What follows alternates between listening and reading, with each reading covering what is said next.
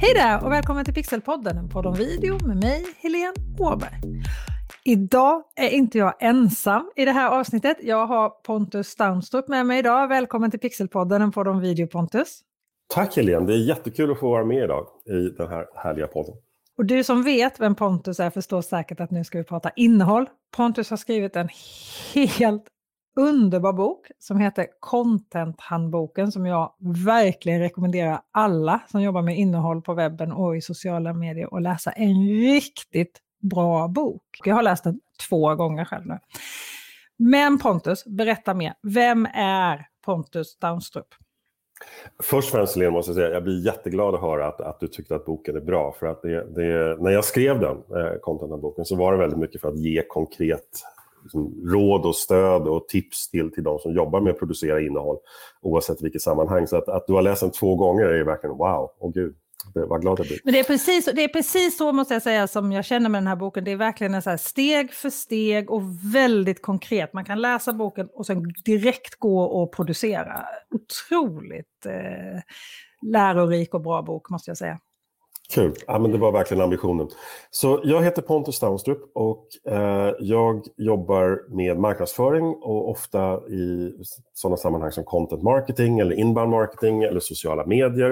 Eh, jag jobbar som konsult, jag jobbar också som lärare på olika skolor, bland annat på Bergs eh, för, för utbildningar och sen så är jag då, jag har skrivit den här boken och en tidigare bok som heter Content marketing för alla och sen föreläser jag en del. Så att jag har lite olika ben som jag står på så att i, i eh, vad jag gör inom, inom framförallt digital marknadsföring och mest för business-to-business-företag. Men jag jobbar även med, med konsumenter och, eller, eller eh, kulturskolor eller offentlig verksamhet eller vad det nu kan vara för någonting. Så, så det, det, jag är glad så länge som jag får prata digital marknadsföring och, och någon lär sig någonting av det.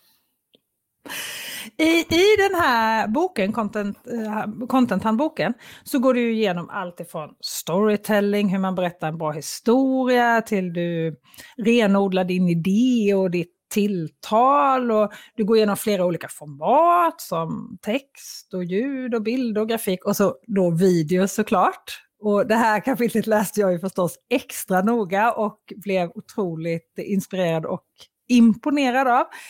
Och jag fastnade lite extra mycket för det där som du kallar kundcase i boken.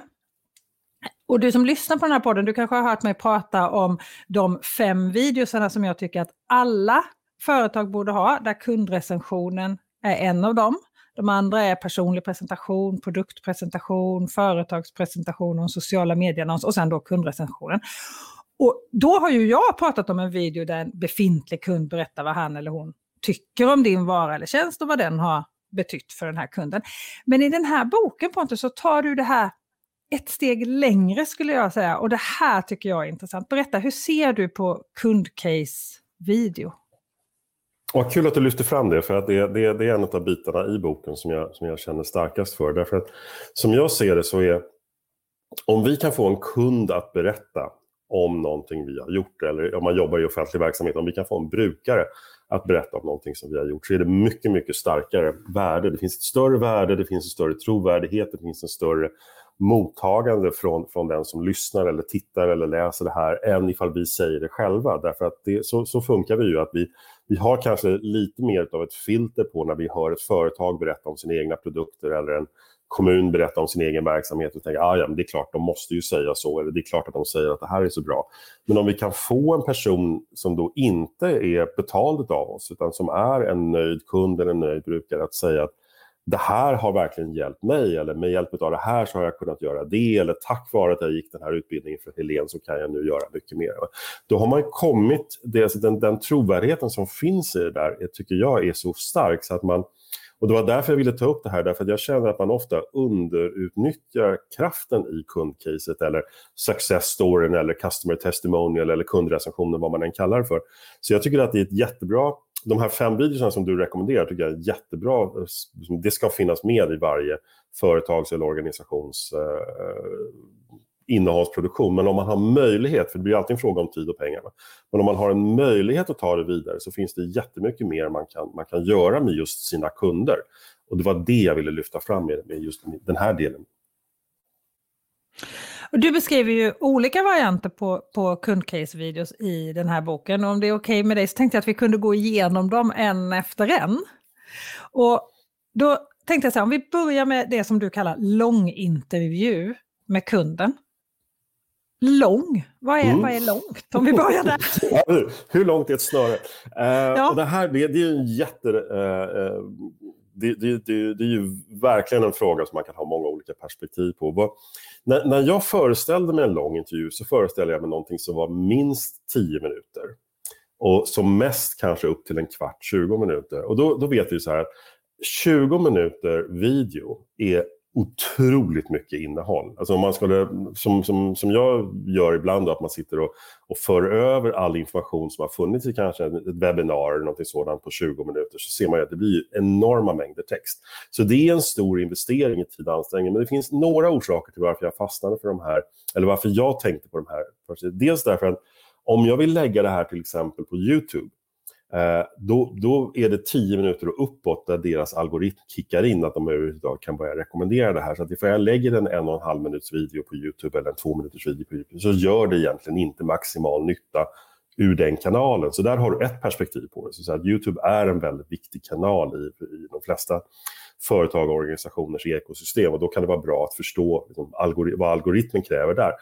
Och det andra är att man kan, en sån här lång intervju så kan man dela upp den i olika kapitel, man kan täcka olika delar och då får man också en möjlighet att editera ut den i mindre, i kortare videos sen. Så det är därför som jag säger liksom en lång intervju, då kan man täcka flera olika saker. Man till exempel kan man gå igenom vad, vad är det här som, som den här kunden, alltså om de är ett företag, vad är deras verksamhet? Eh, hur jobbar de? Hur ser deras kunder ut? Hur ser deras bransch ut? Där har du en del av den långa videon.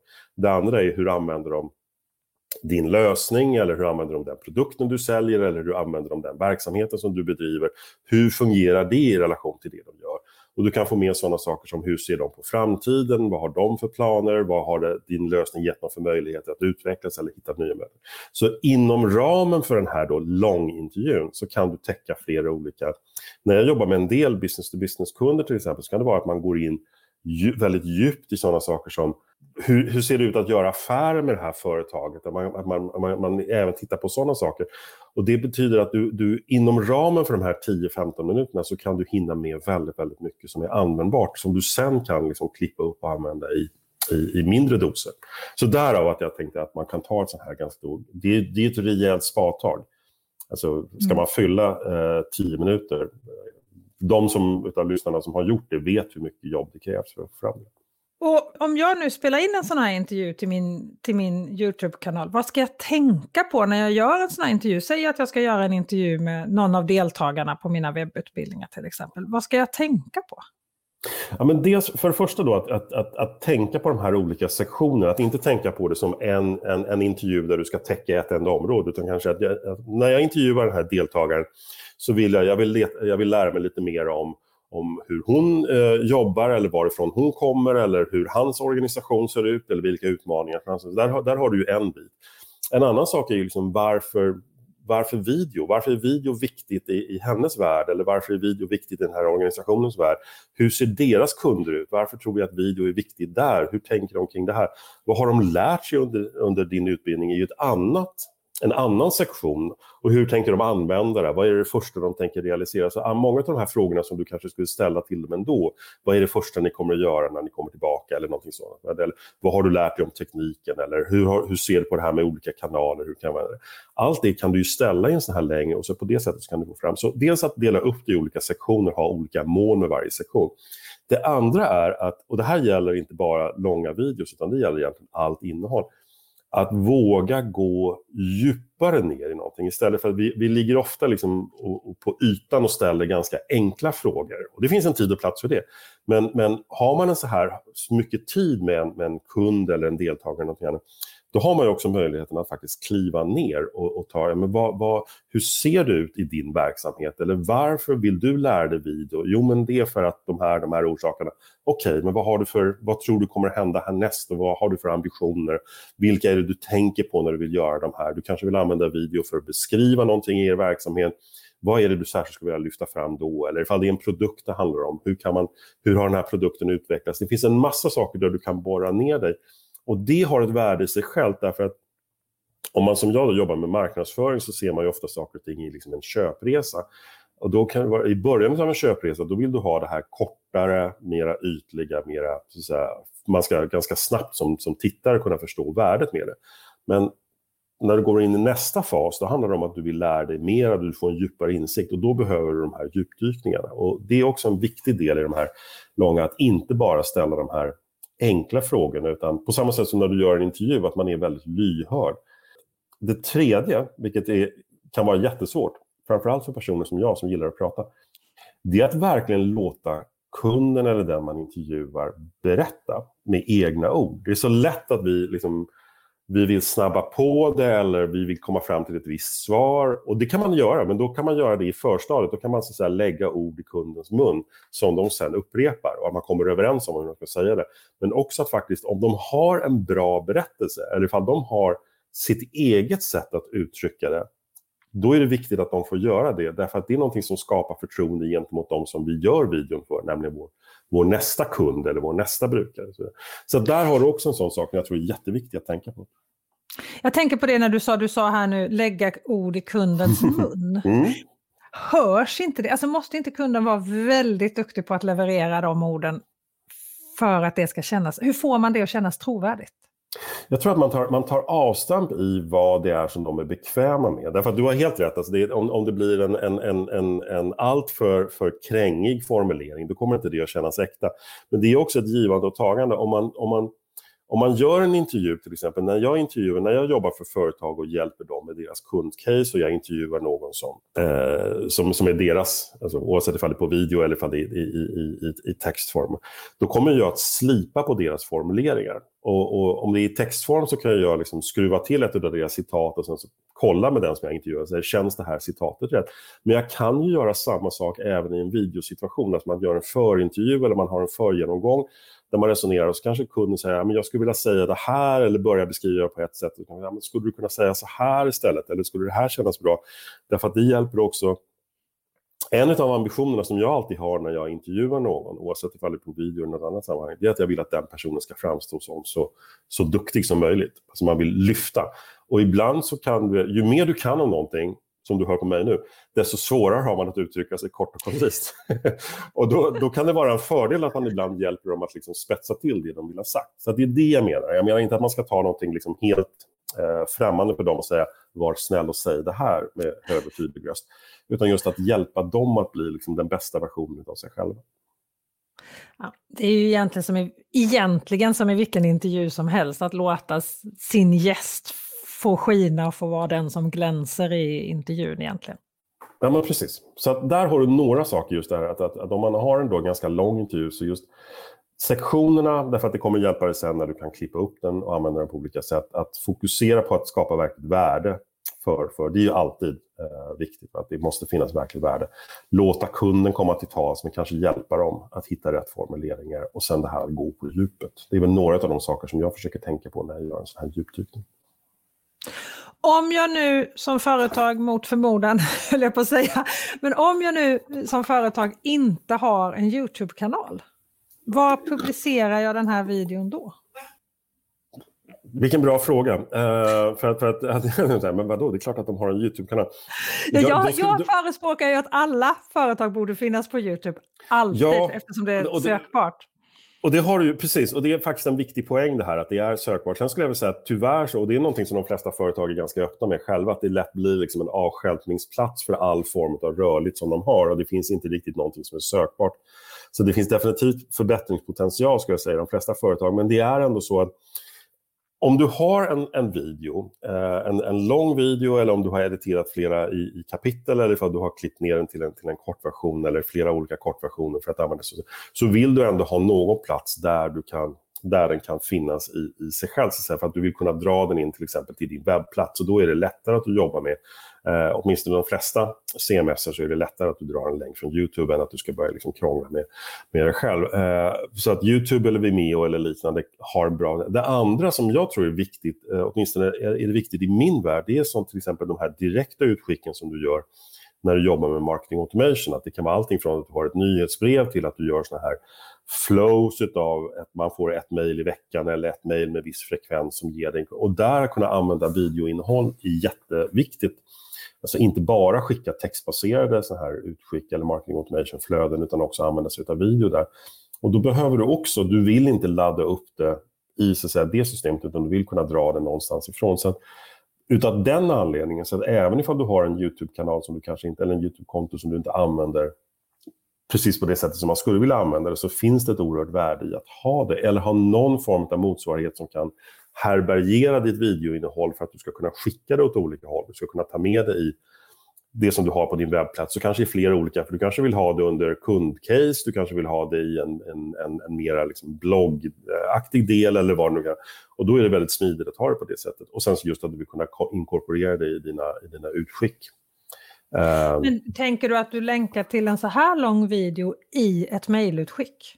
Eller ja. är det i de korta... Ja, du länkar till en så här lång video även i ett mejlutskick alltså? Ja, och det, det har att göra med när, när funkar en så här lång video? Ja, men den funkar ju uppenbarligen... Eller jag tror inte att den funkar särskilt ofta i början av en kunds köpresa. Men säg att du får till exempel en, säg att du har en serie utav, utav mejl som du skickar ut till, till någon som skriver upp sig. Säg att du har en serie om Eh, sex mejl där du ger tips om, om olika saker kring videoproduktion eller någonting liknande som de ska bli. Då, om, om man har tuggat sig igenom fem av de här eller fyra av de här, då är du ganska eh, hooked, eller ska jag säga, då är, då är du rätt intresserad av att få höra mera. Och då helt plötsligt, då är inte 10 minuter eller 15 minuter särskilt lång tid att mm. faktiskt spendera med det här, för att du känner att det finns ett värde. Och det är där jag menar just att du passar in den här på rätt plats i Leder du med den, alltså om du, om du skulle börja en relation med att säga här ska du kolla på en 20 minuter lång video, då ska den vara väldigt, väldigt bra. Ja, men det finns fullt av sådana videos. På, på det, det, finns ju massor med företag Men då kanske det inte är ett kundcase som är de Nej, första precis, utan då är det någonting annat. Då, då kanske det är en, en demo eller något sånt. Men, men har du kommit längre, då tror jag definitivt att då, då har jag läst igenom då fem eller sex av dina mejl och lärt mig mer om videoproduktion. Ja, men då är jag intresserad av att höra en, en, en, en ett case med en av dina kunder som säger den här nyttan har jag haft eller så här har jag använt det. Vilket kan vara. Så det handlar ju också väldigt mycket om vilka frågor man ställer för att skapa så mycket värde som möjligt. Din andra video som du tar upp här i, i contenthandboken, det är en kort video som introducerar vad företaget gör. Mm. Och då tänker du på kundens företag, eller hur? Ja, precis. Alltså den, den, eh, om, om, vi nu, om vi håller oss till företagsvärlden, så att ifall ett företag investerar i att göra ett kundcase, så ibland så blir det lite för mycket fokus på deras egna produktion, och lite för, eller produkt och lite för mycket fokus på deras egen lösning. Så det blir, det blir så här, nu vill vi höra från dig företagare A hur mycket nytta du har haft av vår produkt eller lösning. Eller, någonting sådant. eller nu vill vi höra från dig joggare varför just de här skorna är så fantastiska.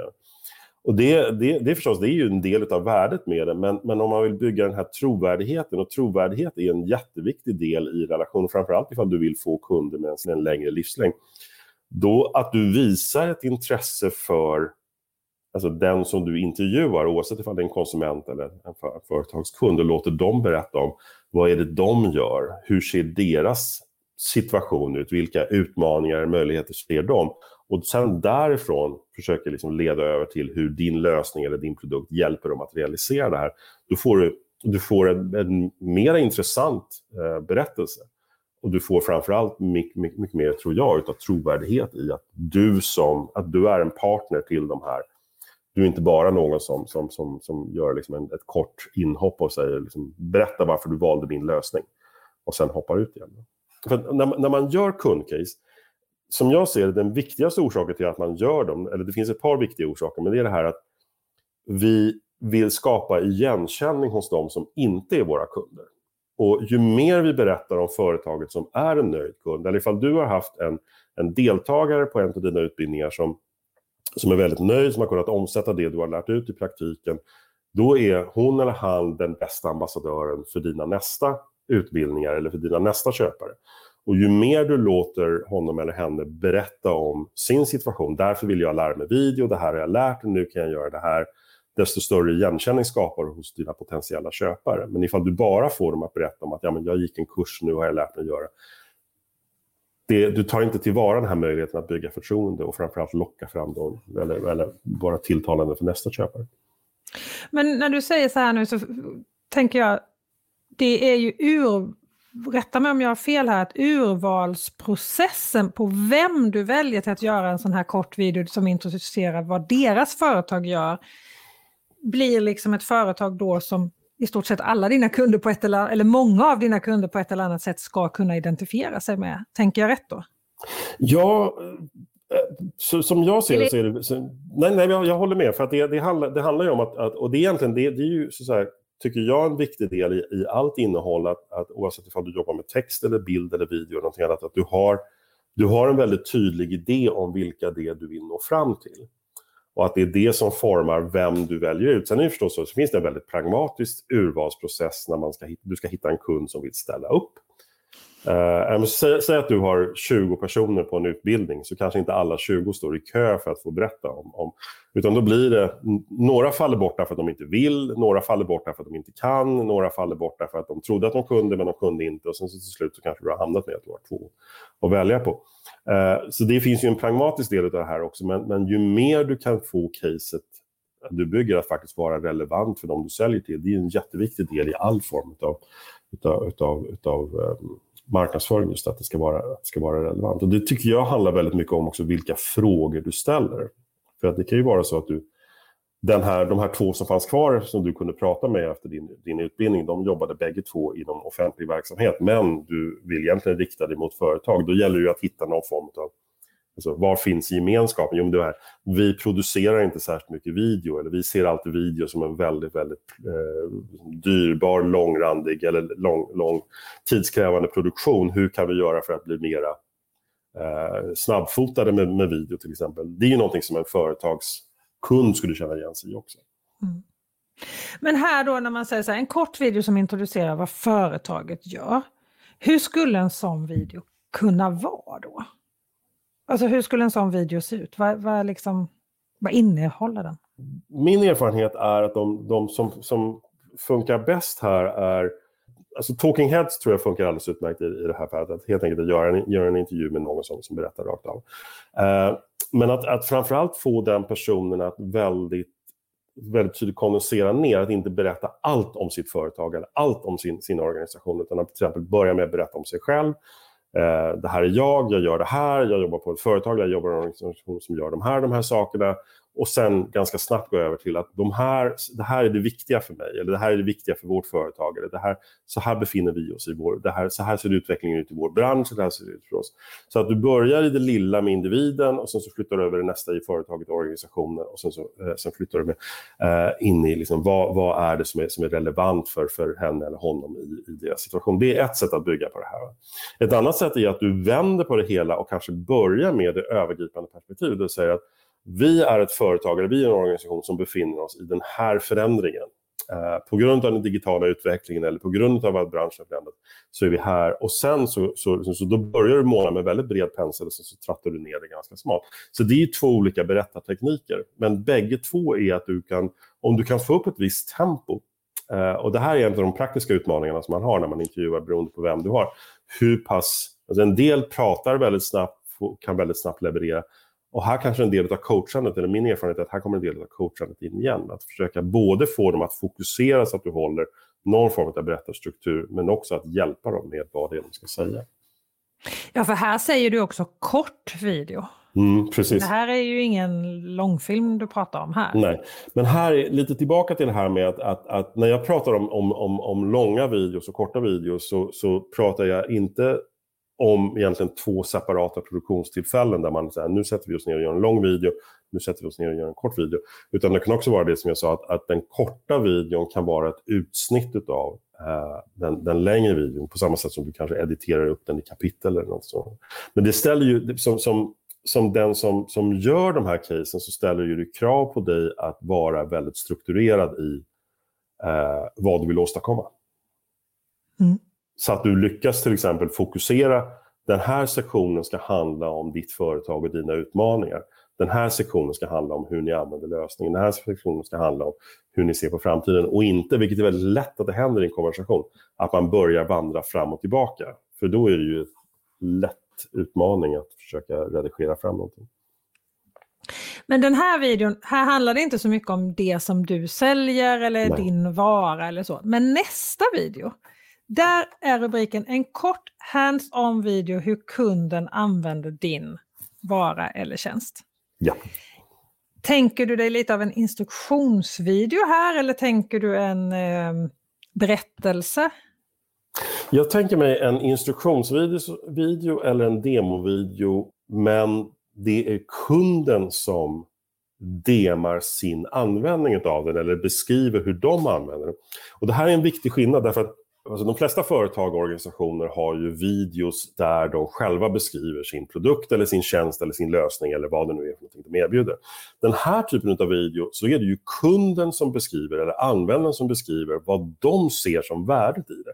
Och det här är en viktig skillnad därför att om vi säljer någonting så vill vi förstås lyfta fram vissa saker men det är inte alltid det som våra kunder ser som mest värdefullt. Alltså, de köper en lösning eller de köper en produkt från oss, ja, men det sättet de använder på, det sättet som de integrerar det med någonting annat, det sättet som de, det hjälper dem att lösa kan vara delvis annorlunda än vad vi faktiskt har tänkt oss eller hur vi beskriver produkten. Och det är det jag menar, återigen, om man vill få det här igenkänningen, och förtroendet, så finns det värdet i att låta kunden beskriva och också faktiskt lära oss hur de använder någonting. Om man tar det här exemplet med en, med, med, en, med en löparsko så är det en enorm skillnad ifall du intervjuar en van löpare som är ute och kanske motionslöper eller tävlingslöper flera gånger i i veckan eller medan den som är, som, som, som, är helt ny. Eller hur vi har sett liksom, på den här skon, varför vi säljer den. Så det finns ju en massa dynamik där som jag tycker att man kan ta tillvara på. Men vad är liksom, om du skulle säga här, tre saker som jag ska tänka på när jag gör den här videon då? Att låta dem beskriva det, att, att du får sitta på din egen känsla av att så här ska, ska, ska produkten användas. Och sen att också se det som en möjlighet att både du kan lära dig någonting och din, din målgrupp kan lära sig någonting. Och sen att du får dem att fokusera på just sådana saker som nytta. Alltså istället för att de fastnar i, för det är också väldigt lätt när man gör även som, som, som kund, det är att man Lite beroende, säg att du säljer ett mjukvarusystem till exempel, beroende på vem i en organisation du pratar med, om du pratar med den som använder det här systemet varje dag, ja, men då är det en slags video, för då kanske det är den här personen som, som, som ska förklara att ja, men jag använder de här kortkommandona eller jag använder det här. Medan däremot ifall du talar med eh, ekonomichefen så är det vi har sparat så här många timmar. Så att, att, du, att du får en väldigt tydlig fokus på vad är, vad är värdet för dem, vad är det de vill lyfta fram. Uh, och I det här fallet skulle jag känna det kanske naturligare att prata med den som använder systemet varje dag. Men då vill du verkligen ha nyttan. Du vill inte bara att de, att de som hamnar i en lång beskrivning av hur deras vardag ser ut. I, i, för det, det, det, är ganska lätt att, att man hamnar där. Så återigen så handlar det om att styra upp vad det är man vill få ut. Då.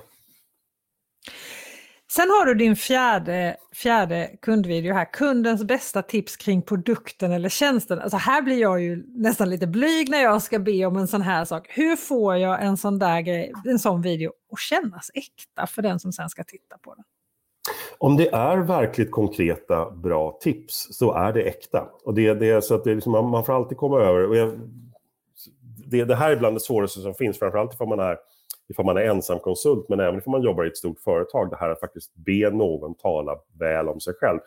Eh, och man lägger inte så mycket tid på det och det kan vara svårt att göra det. Men just det här att om du lägger fokuset på, om du, tar, om du skulle ta deltagarna i en av dina utbildningar, vad, vad är det för, för, för liksom det mest värdefulla som de har fått med sig.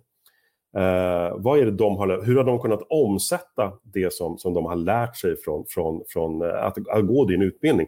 Då är det ju någonting som har ett, ett, ett konkret, genuint värde även för den som, som, som tittar på videon. Så, aha, jag kan, liksom, jag kan använda video på det här sättet eller ah, jag ska tänka på de här sakerna när jag spelar in min video eller jag ska tänka på de här sakerna. Alltså alla de sakerna som du redan idag eh, pratar om själv som, som, är, som är värdefullt innehåll för dina mottagare. Men skillnaden är att här får du dem via då det raster eller det perspektiv som är en av dina, dina kursdeltagare.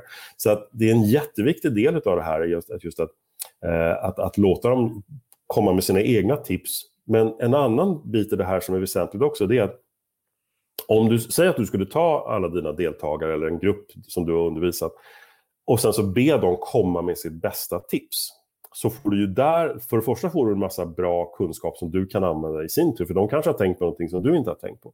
Och det är ju samma sak ifall du säljer, även ifall du säljer en kvalificerad produkt, att dina kunder kanske blir ännu bättre användare av det än vad du har tänkt dig, eller de använder det på ett sätt som, som, som adderar en dimension. Så där har du ett värde som du sen kan ta ut i olika sammanhang, inte bara den här videon. Men du har ju också möjlighet att, så att säga, om du integrerar de här frågorna i ett större frågebatteri så kan du göra särskilda videos där du kanske har fem av dina deltagare som kommer med ett tips var. Alltså en väldigt koncis där du skiftar från, från person till person. Eller så har du en och samma person som kommer med fem tips. Så att det ger dig en massa möjligheter också att, att, att det här är något som jag försöker använda när jag gör kundcase för, för kunder, att försöka ställa frågor som dels kan användas i själva caset, men jag också kanske liksom kan lyfta ut den frågan och det svaret och sätta in i en, i en kontext som fokuserar mer på det. Så det är också ett sätt att tänka på hur man kan använda innehåll i flera led. Men framförallt handlar det om att du måste komma över, du måste komma över den här, ja men inte ska jag be dem berätta om vad de har lärt sig av mig. Den, den, den, den önskar jag att jag var bättre på själv. Ja, alltså jag tycker det där är svårt. Alltså där sitter ju Jante där och säger nej men inte ska väl jag. Eller hur. Men vi, vi får det, det, bryta ner Jante ett, ett steg i taget. Det är lättare att hjälpa en kund med att göra det, göra det till sig själv. Men det är en viktig del, därför att på samma sätt som du, du, du levererar ju jättemånga konkreta och väldigt användbara tips i dina olika sociala kanaler till exempel.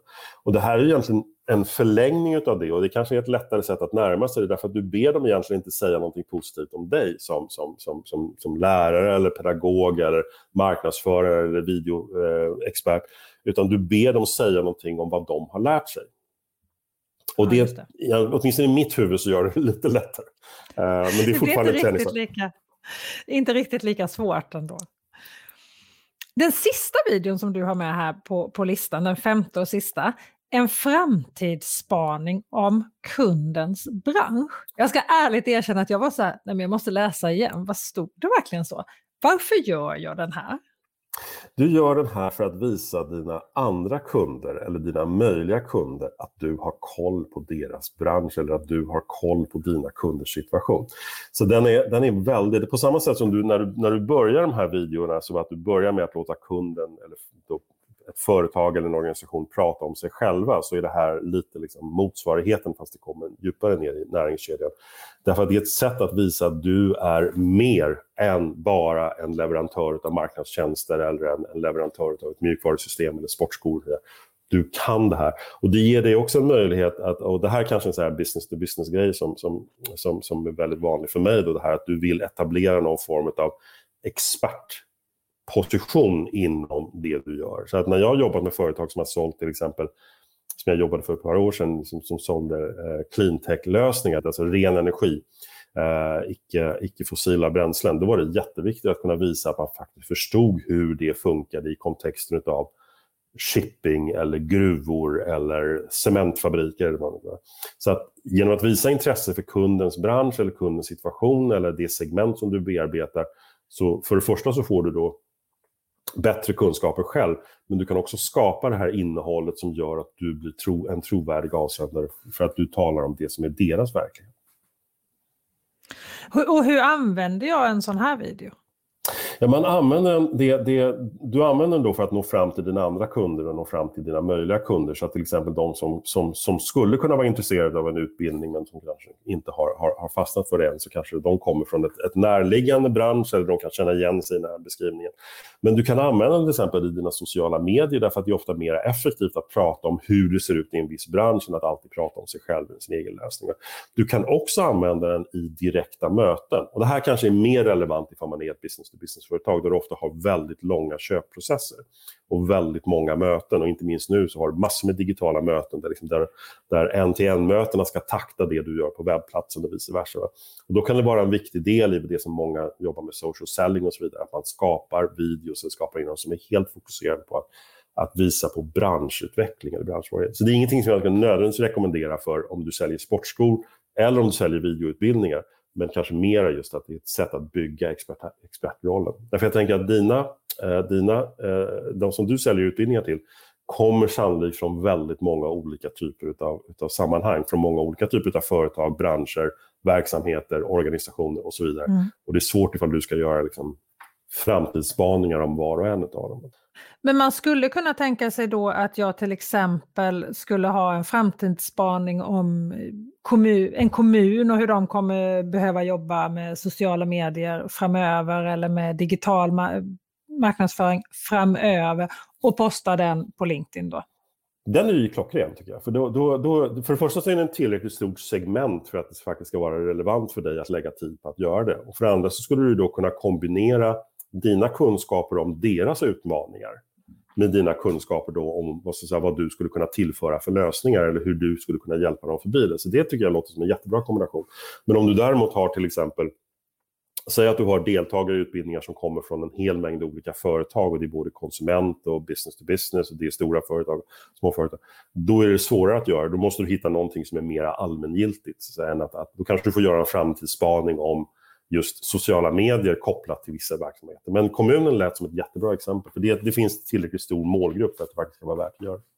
Ja, och en målgrupp som jag menar, jag håller ju kurser för... Ja, men eller hur? Så det finns en viss logik väldigt, i att göra Väldigt om mig, men det blir också lättare för, för alla som lyssnar när man får liksom det mer så här, ett konkret exempel. Tänker jag. Mm, mm, mm. Ja, men det, det är ett bra exempel, men det, det, det, är en väldigt viktig fråga att ställa sig innan man investerar tid och pengar. Liksom hur många kommer verkligen tycka att det här är relevant. Och är det då att man har en väldigt spretig målgrupp, ja men då är det kanske bättre att hitta en annan ingång i det här. För själva kärnan i det handlar egentligen om att positionera dig som en person som har stora kunskaper. Inte bara en enstaka produkt eller lösning, utan faktiskt en, en insikt om deras verklighet också. Ja, alltså du är ju inne på någonting som jag tror att jag har pratat i varenda avsnitt, mer eller mindre, inte riktigt kanske, men nästan i varenda avsnitt här i Pixelpodden och på de video, det är ju det här med att känna sin målgrupp. Och det är ju, dels återkommer du flera gånger till att du genom de här videorna lär känna din målgrupp, mm. men du behöver ju också känna dem för att veta vad som är relevant. Verkligen, och det där är, det, det är så liksom alfa och omega. Det, det, är början och slutet i all framgångsrik. Mm. För, för mig då som håller på med innehållsmarknadsföring så är det ju det som, det börjar med målgruppen och det slutar med målgruppen. Och allting är hela tiden styrt av hur kan vi kommunicera på ett trovärdigt sätt. Alltså en sak som jag tycker är svårt när jag ska fråga någon deltagare eller någon som, om de vill göra en kundrecension för min webbutbildning, det är här, att jag tar deras tid. Hur får jag... Alltså jag förstår ju värdet för mig i mm. det här, eller värdet för företaget som, som liksom, vars produkter man pratar om. och så här. Men hur får jag det här att känna värde, kännas värdefullt för kunden som jag ber ställa upp på det här?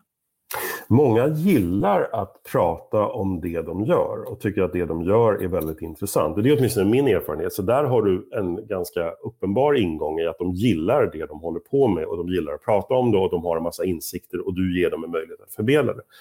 Det andra är, tycker jag, att man kan vara väldigt tydlig med att försöka hjälpa dem att bygga sin egen position.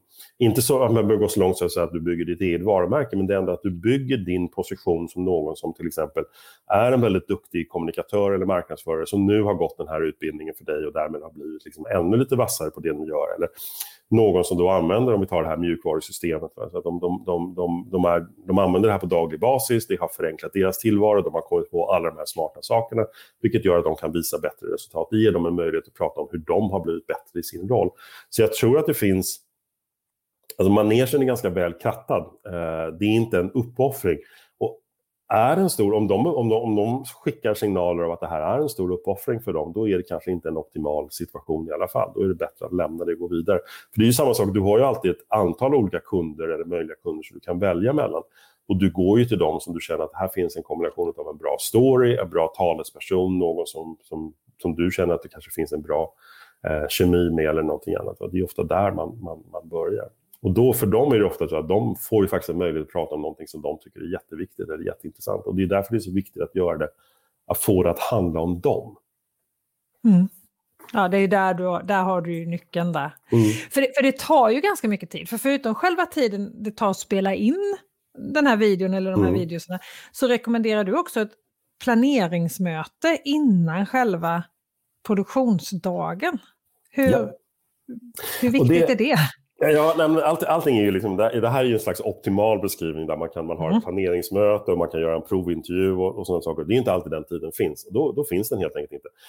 om man planerar tillsammans, och det behöver ju inte vara mer än en 10 minuters telefonsamtal, eh, man faktiskt planerar lite av vad, vad är det för någonting som vi vill uppnå med det här. Att du får en chans att beskriva vad det är du vill göra.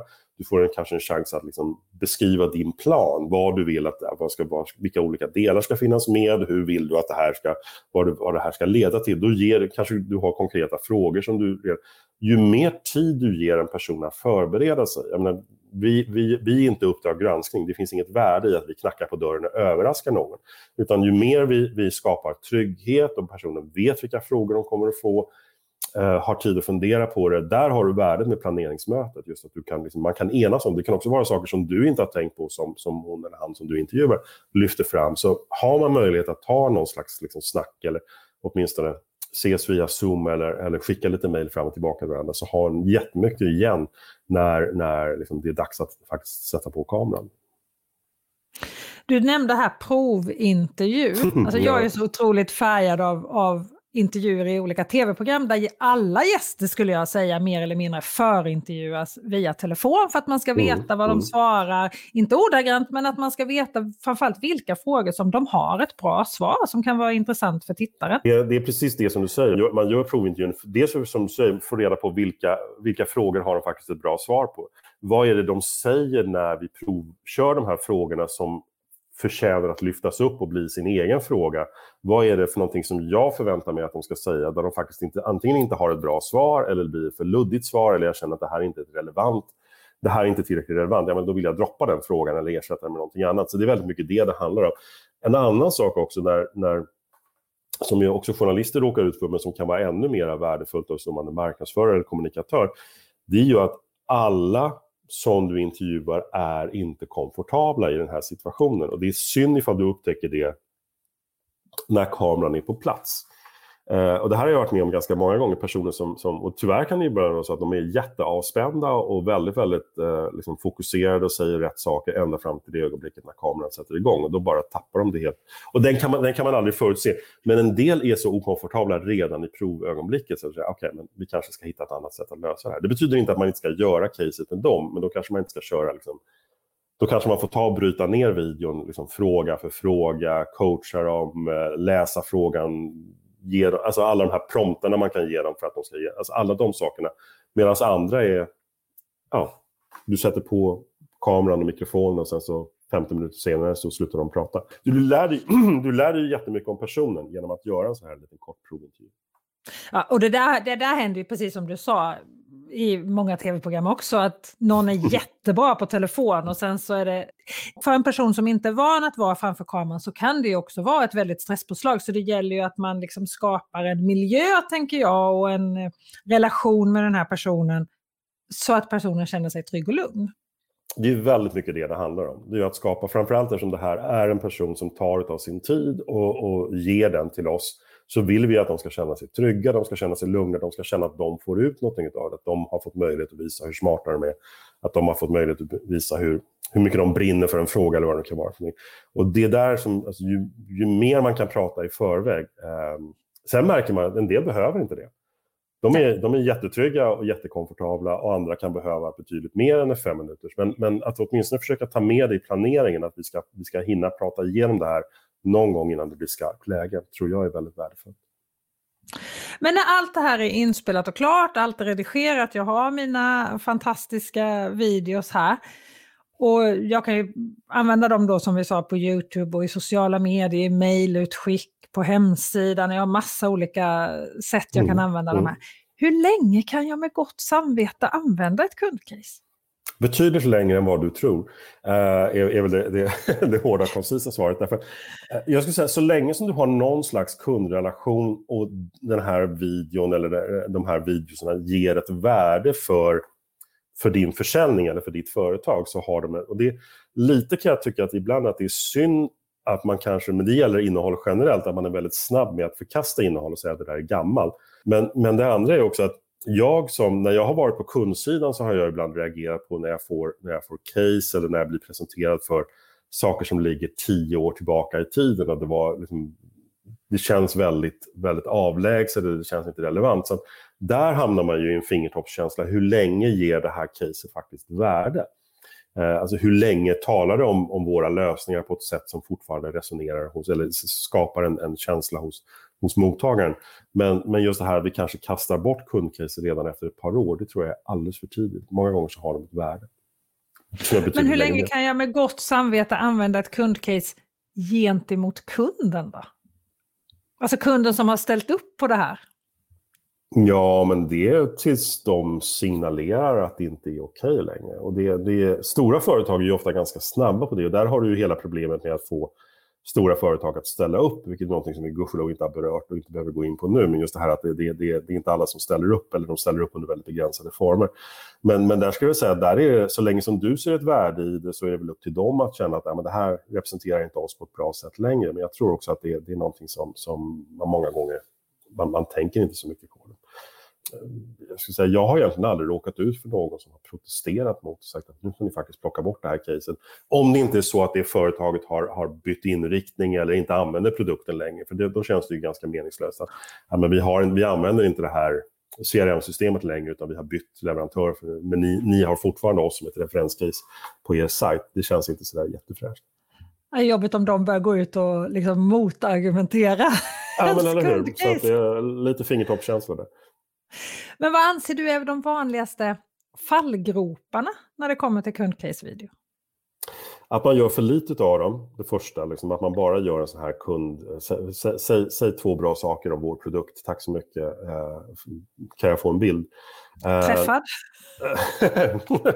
eh, det andra är att man har för mycket fokus på själva produkten, alltså man inte pratar tillräckligt mycket. Och det egentligen så är, om man vill bygga den här igenkänningen så är produkten inte det mest intressanta hos dina blivande kunder, utan det är att de kan känna att du förstår deras situation. Att de här som då har gått din utbildning eller de som har köpt din produkt, att du faktiskt beskriver dem och deras situation, deras utmaningar och möjligheter. Det är någonting som man, som man eh, också missar. Man blir väldigt, väldigt fokuserad på lösningen på en gång. Och det tredje och sista är att man har för lite ingångar i det hela. Det finns en massa potentiella ingångar. Så hur ser framtiden ut? Vad är det som bekymrar dig mest? Eh, vad är dina bästa tips? Vad har du lärt dig av det här? Är det någonting du skulle göra annorlunda idag? Vad är det du tycker funkar bra i vår relation? Det finns ju hur många olika sätt som du kan ställa frågor och få fram svar som du kan använda i olika delar. Så att inte kanske se kundcaset som en, en sluten enhet som bara ska parkeras på webbplatsen under under liksom customer testimonials, utan faktiskt kan ta plats i flera olika, det kan finnas med i produktdelen, det kan finnas med i, i, i eh, vår liksom, om oss-del, eller det kan finnas med i våra utskick eller i olika former av sociala medier. Så att verkligen titta på det här som en, en guldmöjlighet att få prata med en nöjd kund i kanske ja, vad ska vi tänka att det tar realistiskt sett en timme att få fram någonting. Va? Och faktiskt ställa så mycket frågor som möjligt utifrån en hel mängd olika perspektiv. Så om vi ska sammanfatta det här så skulle man egentligen kunna säga tänk mindre på din produkt, tänk mer på din kund och vad är av nytta för dina potentiella nya kunder då? Jättebra sammanfattning. Hade, hade mycket bättre än min egen, så att, uh, vi på den. Alltså tack snälla Pontus för att du ville vara med här i Pixelpodden, en podd om video.